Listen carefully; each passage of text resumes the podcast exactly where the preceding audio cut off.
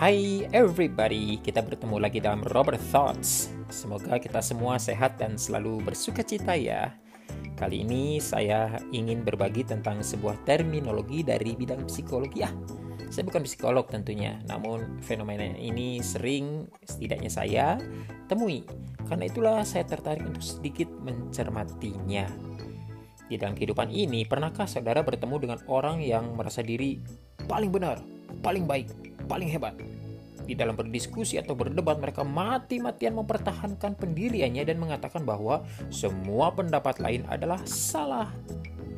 Atau kita pun pasti pernah melihat audisi-audisi pencarian bakat seperti acara Idol atau Got Talent di mana ada sebagian peserta yang pede abis mereka ingin menjadi penyanyi terkenal dan yakin suara dan teknik vokal mereka itu yang terbaik, yang paling bagus. Alkisah bernyanyilah mereka di hadapan para juri. Dan orang yang menonton ada di tempat itu mungkin akan serta-merta berseru astaga! atau hancur! atau oh my god! Mereka tidak bisa bernyanyi.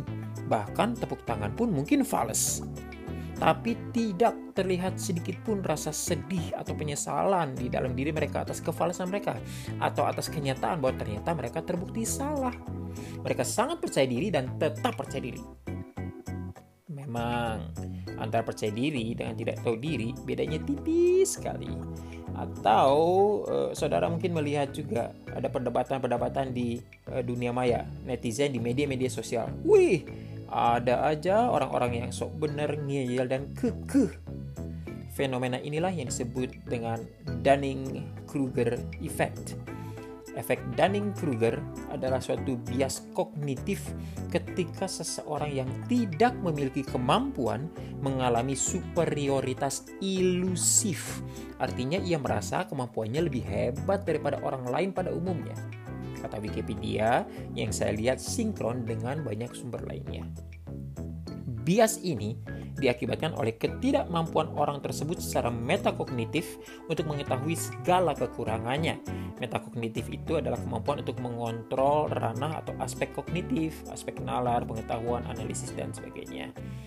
Ketika memaparkan teori ini tahun 1999, Dunning dan Kruger tentu telah mengetahui juga bahwa ada pandangan-pandangan serupa dari filsuf-filsuf dan ilmuwan terdahulu seperti Konfusius yang mengatakan bahwa pengetahuan sejati berguna untuk mengetahui tingkat ketidaktahuan seseorang, kata Konfusius.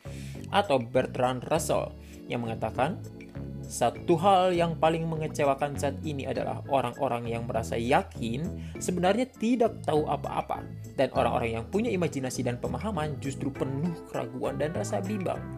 Atau Charles Darwin yang dikutip ketidaktahuanlah yang cenderung menghasilkan kepercayaan diri, bukan pengetahuan.